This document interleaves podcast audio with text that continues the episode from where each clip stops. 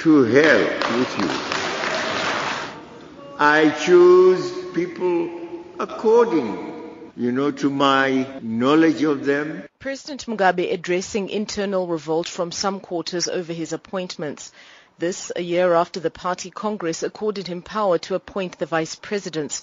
He scolded new party members who are campaigning to be appointed to top positions. It's his strongest condemnation yet of power struggles. The problems now that have to do with personalities. People wanting to advance themselves within the party, wanting this position or that position.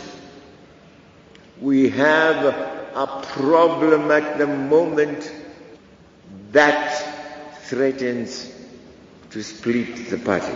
President Mugabe heads to another party conference in Victoria Falls on Friday, this amidst open hostilities between groups allegedly supporting the First Lady and those behind the Vice President, Emmerson Mnangagwa.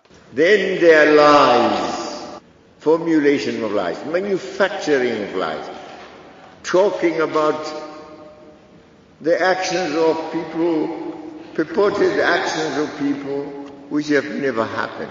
Takura Jangaja is an analyst. It's also a warning from him to his party members that he's aware of things that are going on, and a demonstration of his keenness to stamp his authority on the party and the party conference which is pending. So it's clearly a warning mainly to those that he thinks are trying to undermine his appointees, trying to undermine his agenda for his party.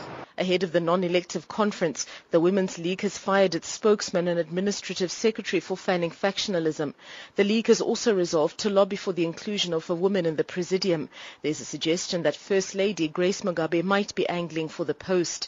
The League will also propose to make Mugabe the life president of the party, clearing any speculation that the 91-year-old ruler has any plans to step down ahead of the 2018 elections. I'm Shingai Nyoka in Harare.